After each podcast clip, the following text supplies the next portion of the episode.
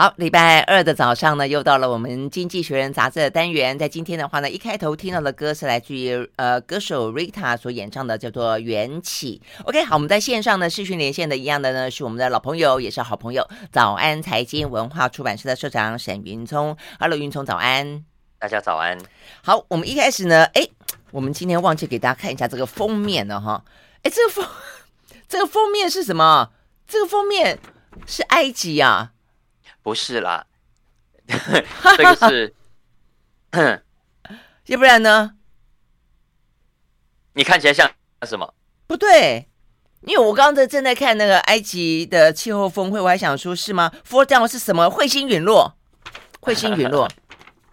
我跟你说，这个封面它其实讲的是它另外一个封面故事，因为这一集《经济学人》有两个封面。呃，亚洲版的封面谈话，我们会谈，他谈的是印尼，也就是蓝轩刚刚讲的 G20 高峰会的主办国。嗯，那另外一个封面就是呃亚洲以外的封面，在英国、在欧洲、在美国，就是蓝轩现在手上拿的，他谈的就是最近这个加密货币圈呃最最惊天动地的大事件。哦，就是 FTX 这个对啊，对对对，但是问题是什么？嗯、标题上写的是 Crypto。Crypto，OK，就是加密货币。哦，OK，OK，原来是这样说，看起来一副呢，好像要上太空的感觉。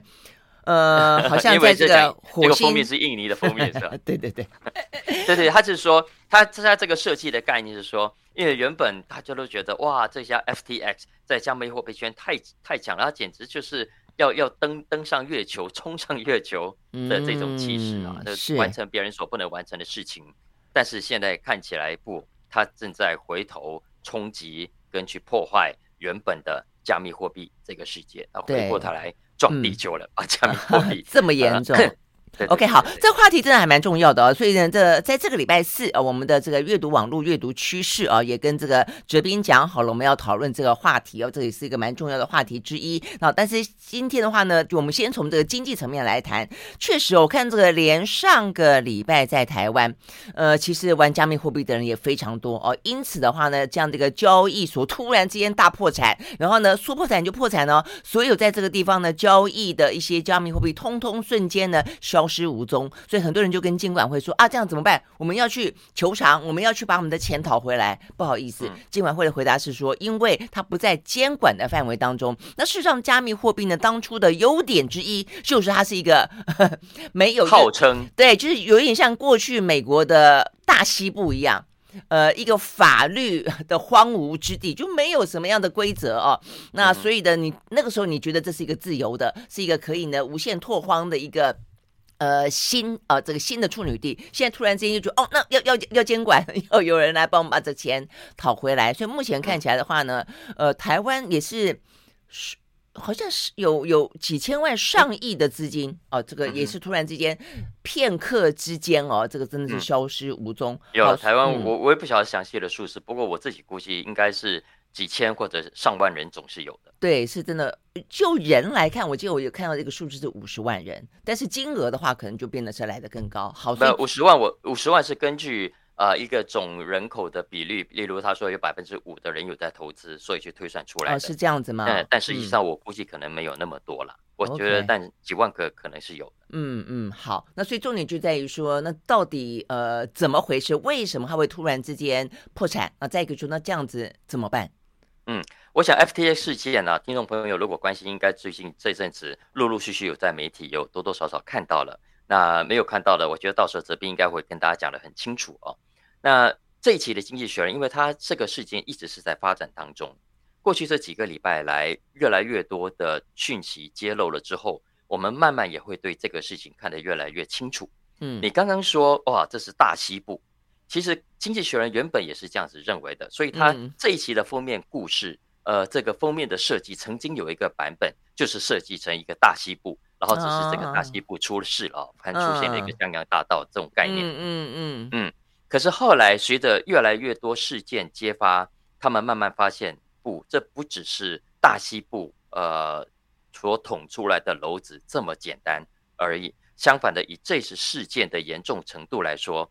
呃，它很可能会破坏呃现有的加密货币呃未来可能在大家心目中的重要性跟地位。那经济学人其实认为这是一个很不好的发展，因为他认为加密货币也好，它背后的区块链技术也好，呃，是一个不错的创新的。嗯嗯。而这个创新的火苗应该让它持续，不要因为 FTX 事件的发生而呃把这个因为怎么怎么让把整盆装着婴儿的洗澡水都给它通通倒掉，嗯，对的意思了好。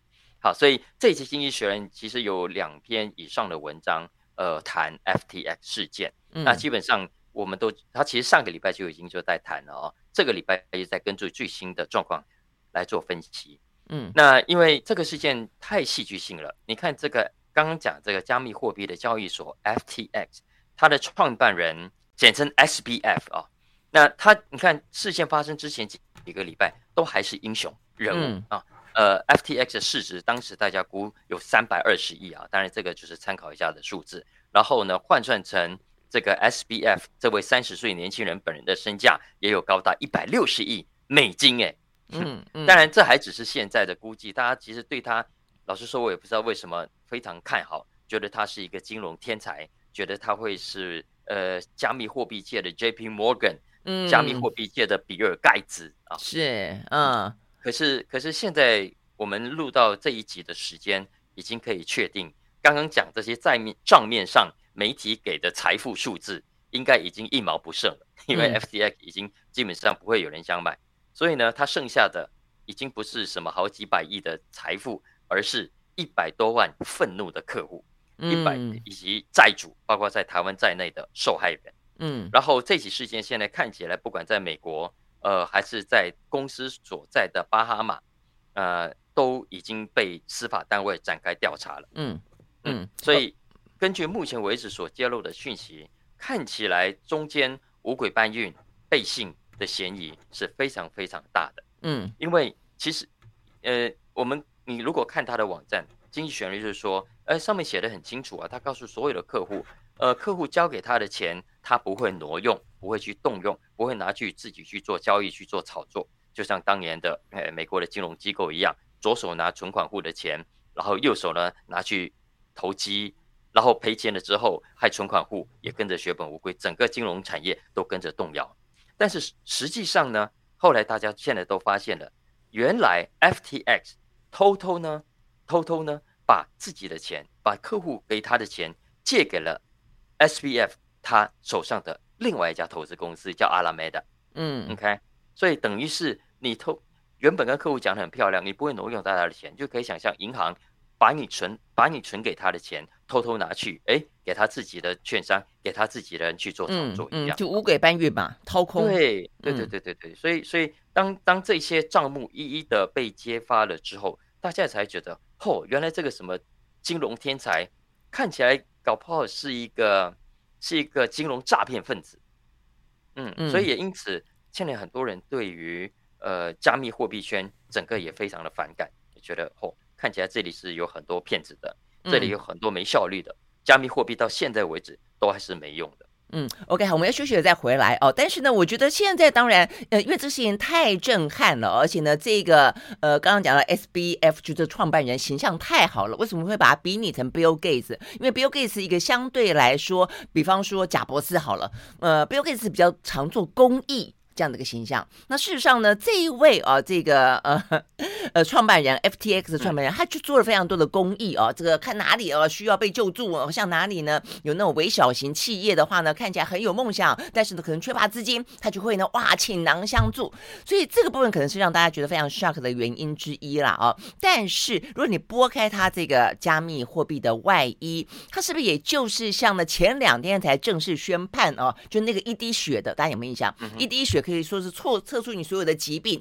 然后呢，一个预防医学的概念，是一位呢女版贾伯斯，呃，她也是搞了一个滔天大骗局，她最终呢在就是周末吧，啊，被宣判啊，这个要坐牢超过十一年，十一年，啊，所以是不是其实不管是虚拟的加密货币或者实体的金融世界玩的游戏，如果说是贪婪的金钱游戏，长得事实上是差不多呢？我们休学，马上回来。I like 103, I like radio.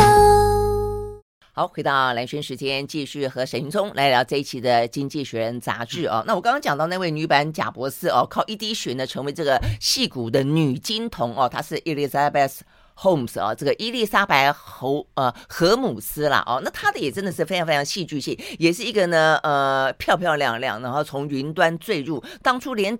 连很多的那种大老板是捧着钱去投资他的，我印象中 Bill Gates 也有投资他啊，所以呢，一夕之间啊，这个形象大崩坏。所以我们回到这个 FTX 啊，也是一样，它是加密货币交易平台的第二大，第一大是币安啊，它是第二大。那我们刚刚讲了它的部分，因为它的个人形象非常具有戏剧性，所以呢被当做一个英雄。那再一个的话呢，就是加密货币这件事情啦，大家呢其实呃是年轻人非常重要的呃投资理。财工具哦，所以突然之间呢，会到这样血本无归，而且他上演的其实是一个大家很熟悉的呃戏码哦，所以呢，包括掏空啦，哦，包括乌龟搬运啦，所以他真的是会对我的意思说，你如果不去想它是一个加密货币，不都是这个样子吗？所以他对于真正加密货币的重创到底在哪里？嗯，第一。加密货币过去这几年来一直都被人家攻击、抨击，就认为你根本就没有实质的用途，你就只是在炒作行情而已。这是第一个。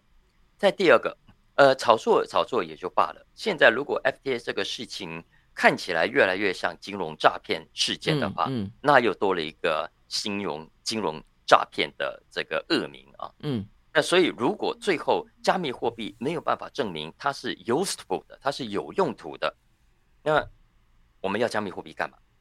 嗯，所以经济学人就是说，呃，与其现在一直在唱衰跟借机来抨击，呃，这个伤口上撒盐 来攻击加密货币圈，不如呃来好好分析跟检视一下，嗯，加密货币背后科技所可能潜在的未来的贡献。嗯嗯，为什么呢？因为其实。我们都知道，所谓的加密货币，刚刚蓝轩也讲到，它标榜的是更快、更方便、更有效率，而且去中心化。嗯，那要知道，金融活动啊，其实是需要高度的信任的，因为你如果不信任我，你不会把钱交给我；我如果不信任你，我不会把钱借给你。那信任呢？就是整个因金融产业很重要的基础，而我们现在整个金融业之所以可以建立起信任，背后是有庞大的投资的，是有庞大的基础建设的。从各种的什么信用调查啦，呃，各种的法规啦等等，其实就想办法保障存款户，呃，让你觉得啊，我可以放心的把钱交给银行。然后呢，这些银行我相信它不会乱来，银行呢也透过。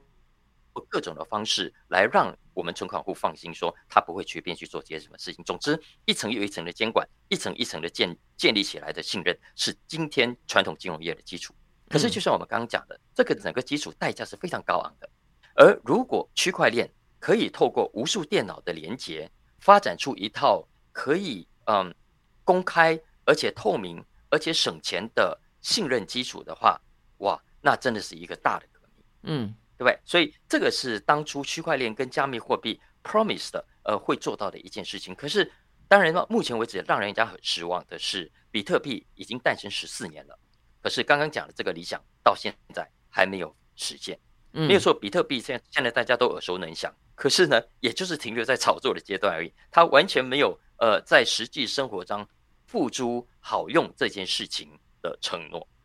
然后我们看到很多的人才，很多的资金，的确，哎，有在投入加密货币，投入区块链。可是呢，我们看到的经济学人其实说的很直接，基本上大家投跳进来一起打造的是一个虚拟赌场，还没有让我们 看到它可以实际使用的地方。嗯，但是但是虽然有以上的这些批评，经济学人还是说，我们不不应该就这样，呃，把整个加密货币都给否决掉。因为第一个，他认为在资本主义社会，本来我们就应该接受跟允许，呃，大家怎么样？简单讲叫愿赌服输，好，也就是说，经济学人认为这些跳进加密货币圈的人，难道不知道目前为止比特币不能用吗？不能拿去菜市场买东西吗？不能拿去买咖啡吗？都知道啊，那为什么大家还是愿意买呢？难道大家都不知道风险吗？当然都知道的，可是其实就是想要赌一把。想要想要赌一个可以赚暴利的机会，所以呃，如果他们愿意赌，呃，也愿意服输的话，其实你为什么要禁止他？这是第一个。再来第二个，目前为止啊，看起来，呃，这个事件原本有人担心很严重嘛，会影响冲击到整个金融货币呃体系的稳定，就像当年的次贷风暴一样。可是，可是完全没有，因为我目前看到就是加密货币圈受害 惨重，嗯、可是整个大的金融圈没有受到太大的影响。没有错，有一些大股东像淡马锡啦，呃，什么加拿大安大略的教师退休金，他们都有投资 FTX，然后也在这一波损失非常的惨，但是赔了钱没有错。可是并没有伤及筋骨，所以不用太过度恐慌啊。嗯，那所以我本来以为都是那些年年轻人啊、小小众啊、哦一些呃游资啊，所以事实上有这么大的像淡马锡这样子的一个呃主权基金在里面呢、啊。哇塞啊！哎、欸，他他是他募资一募就是好几十亿耶，嗯，这不是一般小散户所撑得起来的。他其实有很多的创投啊。呃，有很多的华尔街的资金跟人才，其实早就已经跳进来了，嗯嗯、在里面也是一样想要赌一把啊。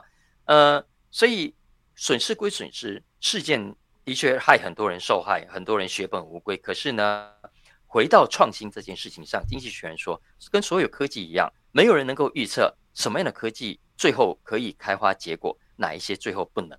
所以过程中犯类似的错误是难免的。加密货币、区块链其实也是，嗯。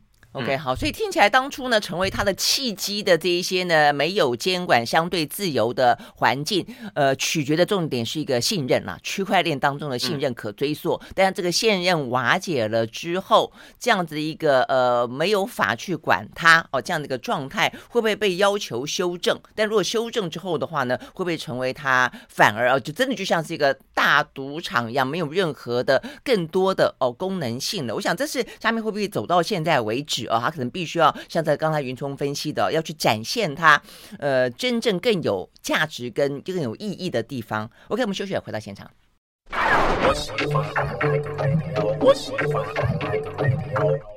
好，回到蓝轩时间，就是和沈云聪来聊这一期的《经济学人》杂志啊。好，那接下来就要聊呢，呃，这段时间一大堆的这些国际的哦，这个领袖峰会峰会登场了，此起彼落啊。现在的话呢，是在。泰国的呃 APEC 之前的话呢是在呃 G20 呃就在印尼，然后呢刚刚结束还有包括在埃及的气候峰会等等啊。那 OK，所以呢呃这段时间呢很多的国家因为要主办这些活动，或者他们当初争取主办这些活动啊，还有卡达 T 氏族。哦，世足赛，嗯，呃，当初这些要主呃主持呃争取这些赛事或者这些活动，其实都跟自己的能见度啊，因此可以被呃关注啊，这个端上国际舞台是有关系的。好，所以呢，这些《经济学人》杂志就 focus 呢在刚刚落幕的 G20 的印尼啊。好，所以呢，印尼呢如何？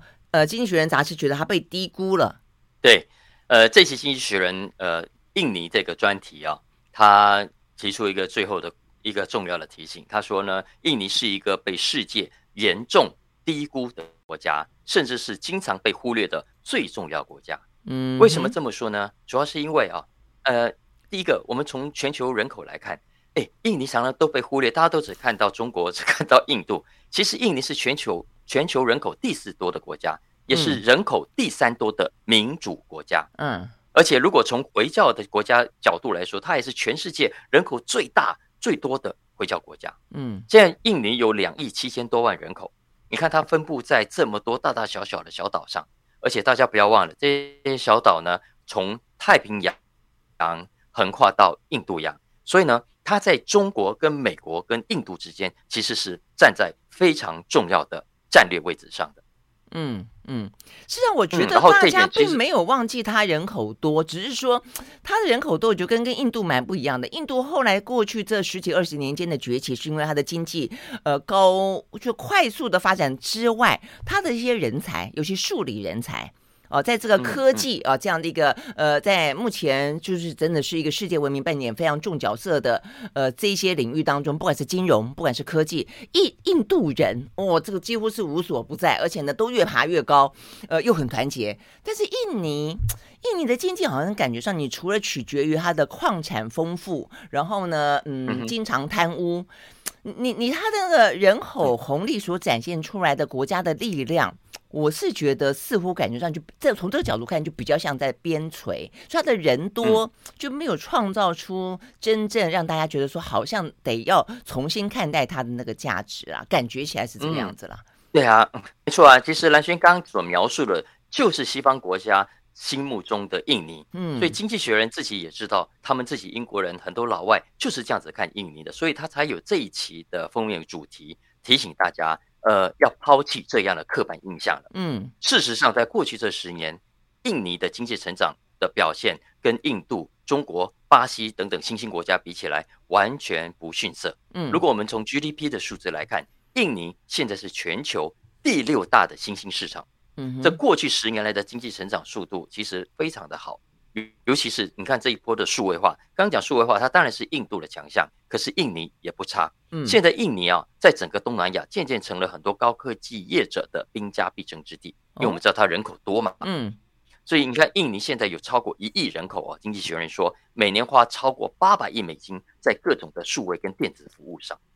对它的市场潜力是非常非常庞大的。它这样子是一个消费市场就是了，但它并没有在制造这一端形成某种产业嘛，对不对？OK，对，第一个是它在市场上的潜力，经济学人认为说你不要低估它。嗯、再来第二个很重要的是，对你刚刚讲对了，印度的强调的重点是制造业、高科技业，而印尼呢就是天然资源。嗯，什么天然资源呢？比方说好了。我们现在知道未来是电动车的世界，而每一台电动车都需要用到电池，而电池最重要的原料之一就是镍，而现在全球镍矿当中就有五分之一是在印尼，所以印尼重不重要？当然重要，这还只是镍，其他还有更多的丰，从矿产到农场到到林业，其实印尼扮演的角色是非常非常重要的。嗯，其实经济学人也不是今天才看好印尼的哦。去年高盛在喊什么“金砖四国”“金砖四国”的时候啊，就说什么中国、巴西、俄罗斯、印度哦，是新兴市场的四大明星。和经济学人就帮他喊冤啦，因为经济学人去看了很多的经济数据之后，他就说：“哎，拜托，印尼这里有两亿多万，哎，两亿四千多万的人口，它平均的每年 GDP 成长率超过百分之六，而且而且有这么丰富的天然资源，论条件、论潜力，根本就不输给什么金砖四国。”所以啊，高盛，你应该列金砖五国才对。嗯 嗯嗯嗯，所以所以这个是经济学人对印尼其实非常看好的几个重要的理由。而且这一期还有特别重要一点，他说就是我刚刚有点到的地缘政治。嗯，因为他所处的地理位置太特殊了。你刚刚讲，再加上刚刚讲的各种的天然条件，呃，资源啦、国土面积啦、人口啦，其实对中国跟美国来说。都是必须争取合作的对象，嗯，因为它是东协的核心嘛。是啊，是核心中的核心。嗯，那印尼自己当然很清楚了这一点，所以早在一九五零年代以来，印尼呢就一直希望自己可以在地缘政治上保持中立，因为他知道只有中立才可以左右逢源啊。所以他他要来自美国的呃各种高科技，他也需要来自中国的资金跟人力的协助。嗯，所以你看，印尼现在的总统佐科威嘛，啊，对，佐科威他去到中国，哇，欢迎中国来投资电池啊，嗯，然后去到美国，哦，欢迎中美国来投资电动车啊，哦，其实不只是中美角力哦，其实印尼在俄罗斯跟乌克兰之间也是两边不得罪的。哎，他那个时候不是还飞去俄罗斯进行调停，要促成俄乌和谈吗？我想说，哇，这个这个总统是在这个美国跟欧盟之外，哇，另外一个啊，这个也是 很有很勇敢、很想要扮演角色的人。是，而且很有趣的一点，经济我也是看经经济学人讲，我才知道的。他说啊，在全世界的主要国家领袖里面，所有国家的领袖里面，今年今年只有一个人见到了。拜登见到了习近平，见到了普丁，见到了泽伦斯基，而这个人不是别人，就是刚刚讲的印尼总统佐科威，就点点加三瓦公婆就是了。所以啊，你看他说，你看拥有这么好的条件，如果在经济上他在未来十年可以继续用同样的速度成长下去，嗯、那么，那么按照数字来推估的话，他将会在十年之后成为全球十大经济体之一。嗯，印尼现在给大家的贫穷的印象也会全面的改观，因为印尼老百姓的生活水准会全面的提升。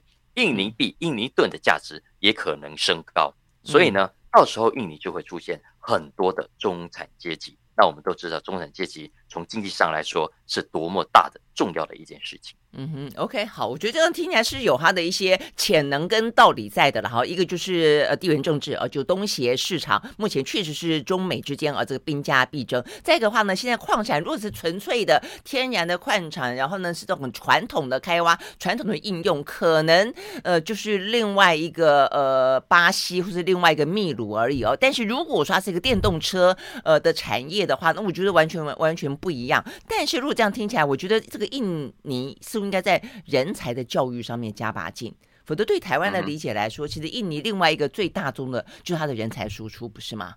尤其是外外外籍劳工，就对我们来说，所以这部分其实对于印尼的呃国力来说，事实上是蛮大的一个必须要去提升。如果说他们可以在这方面有更多的一些人才往一些更高端的角度去发展的话，结合哦这个电动车的矿产等等，哇，那个可能不只是一个消费市场了，可能会成为一个新的制造大国了。好，我们休息，回到现场。I like 103, I like radio 好，回到蓝轩时间，继续和沈云聪来聊这一期的《经济学人》杂志啊。那刚刚聊到印尼很重要的一个是讲到说呢，它拥有非常大规模的矿产。矿，你刚才不是这样讲，你刚才讲矿场。对，我说我都没注意到啊，所以云聪说还要这个消遣我一下。但好，我们刚刚讲到矿产很重要的地方在于说，它是会用在电动车上，所以我们接下来聊这个话题，就讲到未来的电动车、汽车的产业呢，将会有什么样一个天翻地覆的长足的发展。好了，对啊，因为我们先前也都谈很多了啊，在我们不同的单元里面，反正以后的电动车基本上来说，你要把它想成不是一个车子，不是一个代步的工具而已，它是一个超级大电脑，所以你可以在一个移动的过程当中呢，手不用放在驾驶盘上。然后呢，不用看你前方的道路是什么，它总而言之把你运送过去。那你在车上就会干很多事情，你想要追剧呀、啊，你想要工作啊，你想要上太空啊，没有开玩笑，就是总而言之，你可以呢有做呃非常充分的一些。运用就是了哦，那所以呢，这个部分就让现在的呃电动车从硬体跨向软体。你光看郭台铭最近的一些动作，你就可以看到他是一个非常具体而为的显影了啦。他不但是跟玉龙去合作，然后呢打打造电动车，然后呢他也去合作要进行当中软体的提供，甚至也就要去开发电池。其实现在全世界脚步就是这个趋势。对呀，对呀。全世界的汽车产业当然非常重要，你看它是一个每年三兆美金的一个大产业啊，所以郭台铭也好，台湾很多的企业家，老实说，我都认为他们看到了一个未来非常重大的商机。嗯，因为这个传统产业，其实当年严凯泰已经看到了了哦，只是他很遗憾没有机会自己亲眼目睹这个转变。那整个汽车业看起来就会从硬体转向软体啊，就是以前。都要看哇，你马力多多多多大啊？你这个加速从零秒到一一百秒，哎，从零到一百公里是是多少秒之间啊？等等啊。嗯。但是未来买车子的人可能不不是那么在意刚刚讲的这些数据，嗯、相反的可能要讲说，哎、嗯、哦，这台车有多少镜头？哦，多少多少芯片？对对对，它的硬碟的容量，对对对，速度有多快？有容量有多大？对对对，而且按照刚刚蓝轩你这样子讲啊，如果上了车不用开车，不用握方向盘，是啊，你可以做别的事情的时候，这等于什么？等于车子里面的这个空间，它不再是车子了，嗯，它可能是你家的客厅，嗯，它也可能是一个办公室，你可以上了车，呃，做任何的事情，它甚至可能是一个电影院，它可以是一个 K 歌房，就是这个空间的概念已经会被全面给，它可以是一个霍尔的移动城堡。对，对不对？对呀。哎，你这样讲有道理哎。所以以后，哎，我们去唱歌，搞不好不是在某一个定点的地方唱歌，而 是一个在移动中。当你唱完歌下车说：“哎，我到了高雄，我觉得这也还不错啊。”到了池上，对啊，而且上了车，你可能不是只有现在的荧幕而已哦。那个现在已经有车子去提供呃所谓的 AR 或者是 VR 的眼镜，对，但你戴上去，你等于进到了另外一个完全不一样的空间。所以，所以大家先暂停一下这个想象哦，呃，这个想象如果是成立的话，那对汽车产业来说，我想云聪要暂停想象很重要，因为我每次一想就想到，对呀，无边无际去了。哈，暂停想象。嗯，就是你会知道说，对汽车业来说，这是多么大的一个改变。嗯，因为以前你看我汽车业这些工程师讲究跟重视、引以为傲的是什么？是我的机械能力，对，是我的工艺能力。对，OK，那。未来如果这一些消费者都不再在意了，他上一台车开一台车，反正不是他开，他才不介意什么效率，而他才不在意引擎的声音好不好听，他才不在意那些过去传统汽车业引以为傲的事情。相反的，他可能重视的是，哎，这台车子 offer 什么样的娱乐服务啊？嗯，呃，它有哪一些这个辅助的的服务啊？等等啊，所以服务变成很重要，就价值服务，对不对？对，对，对，对，就在基本的安全跟这个行动的之外，嗯，所以所以开发相关的软体，建立这个平台，现在就变成是这些传统车厂很重要的挑战。而科技软体，老实说，对传统车厂来说，就是很头大的一件事情。嗯，所以这是为什么很多人就看到了所谓看起来未来汽车产业会有很多呃外来的进攻者啊。所以你刚刚讲了郭台铭。呃，Apple、Google，其实大家那都想跳进来做电动车的这件事情。嗯，那传统业者当然要应战啊，呃，应这场应战。那我还是不知道怎么讲。对啦，积极的应战，对对对，不是打一场硬仗。嗯，所以这一期呃这篇文章其实非常长，因为它是 Business 的头条啊，大家想要更了解，我推荐大家去找来看，因为它有分析传统车厂要应战所必须呃面对的各种的问题，包括第一个组织上的挑战啊。过去你很多的机械，很多的工程师，未来你还需要引进的是更多的软体工程师，而硬体跟软体工程师要怎么样让他们愿意携手合作，这是不是一个很大的难题？是。再来第二个，你未来请问你要选择什么样的平台？我们都看到了，现在有两种可能，一种呢就是每一家车厂自己开发自己的软体平台，另一种呢就是我们都用共用的，好了，有 Apple 的平台就用 Apple 的平台，有 Android 的平台就用 Android 的平台，嗯。但是这个后果就会像现在的手机或者像 PC 那样，你平台不掌握在自己手里，你其实就只能赚工钱，只能赚卖硬体的钱，你赚不到软体的钱。未来人家要更新人家各种的服务，你像我们这些台湾在代工的的的的的电脑 PC 大厂，其实赚不到这个钱啊。所以未来汽车产业当然不愿意步上这种后尘，那该怎么做呢？啊，因为我们都知道，你如果你要自己搞。呃，好处是刚刚讲了，你未来钱可以赚的。可是现阶段你要推广就会非常困难了，啊，因为未来也意味着消费者每换一台车就要适应不同的平台，对对对，就要去熟悉不同的平台。那这个难题到现在其实是没有解决的。哎哎，你讲这个我觉得很重要，我们可以试着想象一下，目前手机基本上是两种生生态圈嘛，两种世界。嗯、那就这个企业端来看的话，他们就吃过亏了。呃，现在几乎基本上就是 Apple 跟另外一个 Android 独大。那所以现在呢，在这个新的电动车的市场当中，我觉得所有的人有企图心的就摩拳擦掌，希望不要被两大系统垄断。但是就像你刚刚讲的，如果说呢，所有的公司自成一个生态圈，就像是最近欧盟想要统合那个插座一样嘛，嗯，对不对？那那要要你你总总得要让大家不要一天到晚要换来换去，在不同的系统当中，呃，去觉得焦头烂额，搞得这个乱七八糟，就是很很麻烦。嗯，那否则的话，大家就变成说一日买某种车，就一辈子买某种车。我觉得这也是一个很奇怪的呃发展。但是这样子听起来确实。我觉得整个电动车的想象跟可能的未知，嗯对，啊、对不对？对，而且而且你现在就要投入，不管是要用别人平台，还是自己开发软体，老实说，都还不一定有成功的商业模式。嗯，因为我们知道现在很多的所谓数位化的商业服务，消费者买了你的车，不等于他接下来就愿意掏腰包买这个服务，买那个服务。对呀，啊啊。如果说你未来这么多竞争业者当中有人推出，你看现在网络上就是这样啊，免费的，那你其实你要怎么收费？你收不到费，你其实就难以为继，所以这个其实都是未来传统汽车业者呃要面对的挑战。嗯，OK，好，我们休息了，回到现场。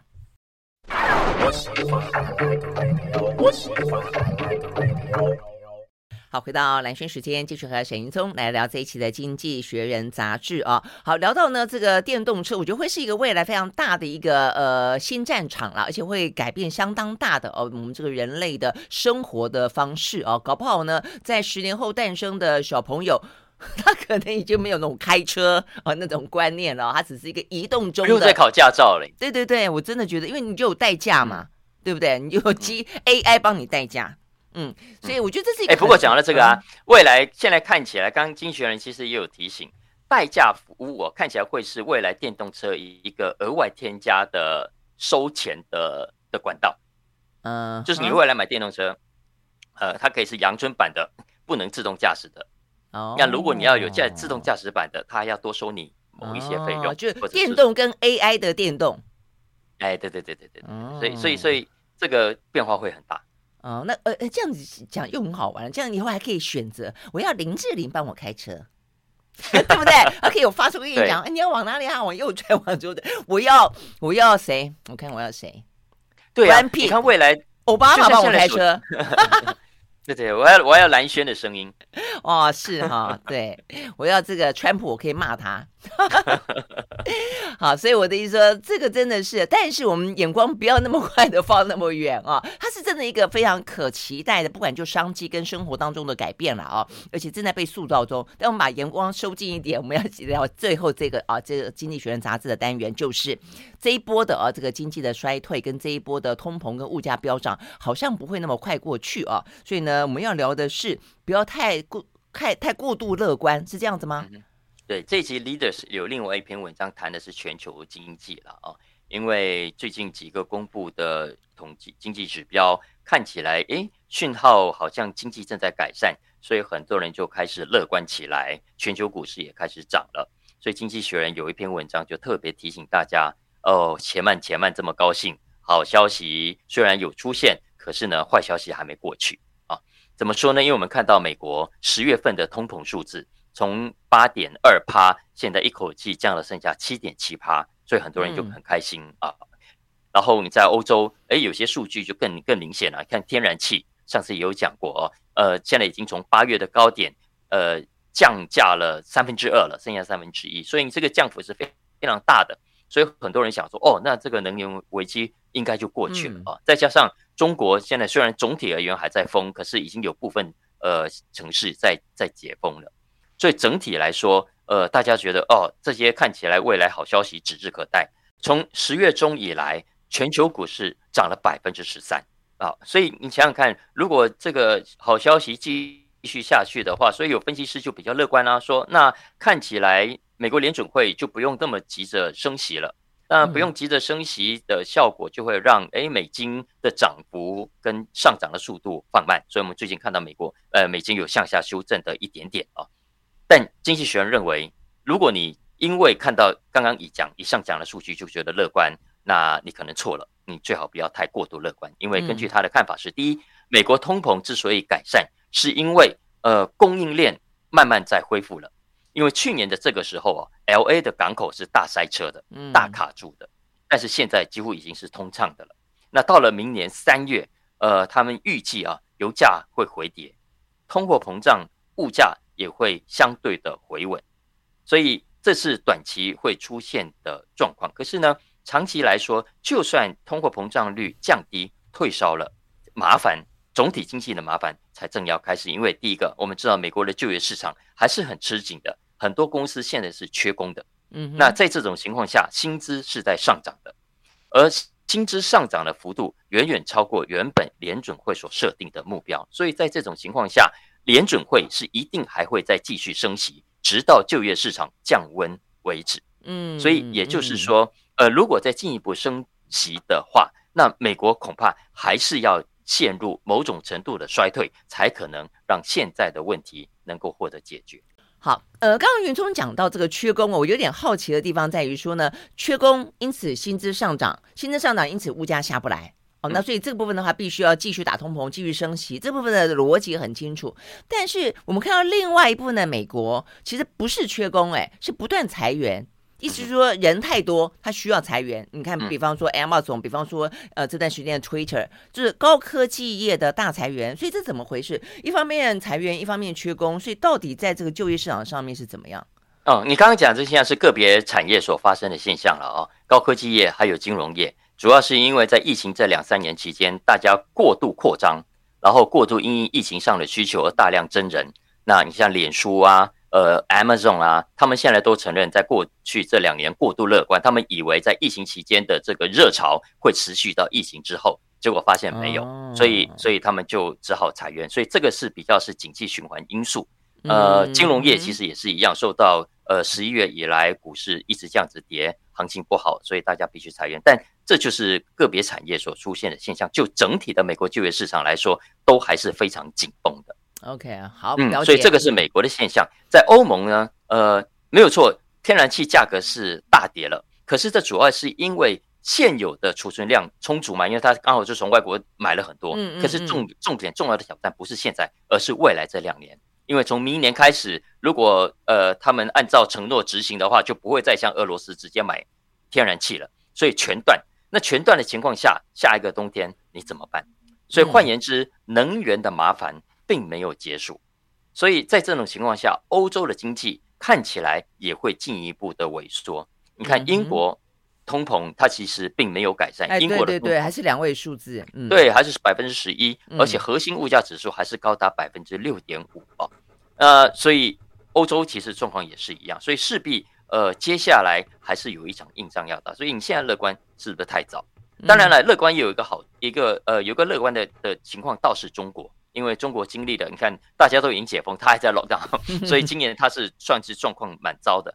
可是呢，到了明年，如果它慢慢解封了之后，应该情况会有所改善。不过总体来说，嗯、经济学人就是说，呃，现在高兴还太早，恐怕全球在进一步衰退是很难再避免的。哇，OK，好，所以这个这个呃蛮重要的一个提醒啊，就在这样的一个岁末年终的时候啊，所以呢，显然的，美国的通膨、欧洲的能源危机，呃，可能还要花一段比较长的时间。但就中国来看的话，我可以顺便补充，这个周末我看到这个中国大陆他们自己也在讲，他们自己也撑不下啊，有关于呢那么高强度的防疫，如果继续的去牺牲经济的话，所以他们有特别提醒到说，今年加明年，好歹平均起来的经济成长率要回到百分之五左右右。才可以撑得起啊，这个中国那么大的一个人口，跟这么大的一个呃这个经济架构了啊。OK，好，这是有关于今天的《经济学人》杂志，谢谢沈云松喽，谢谢，谢谢，拜拜，拜拜。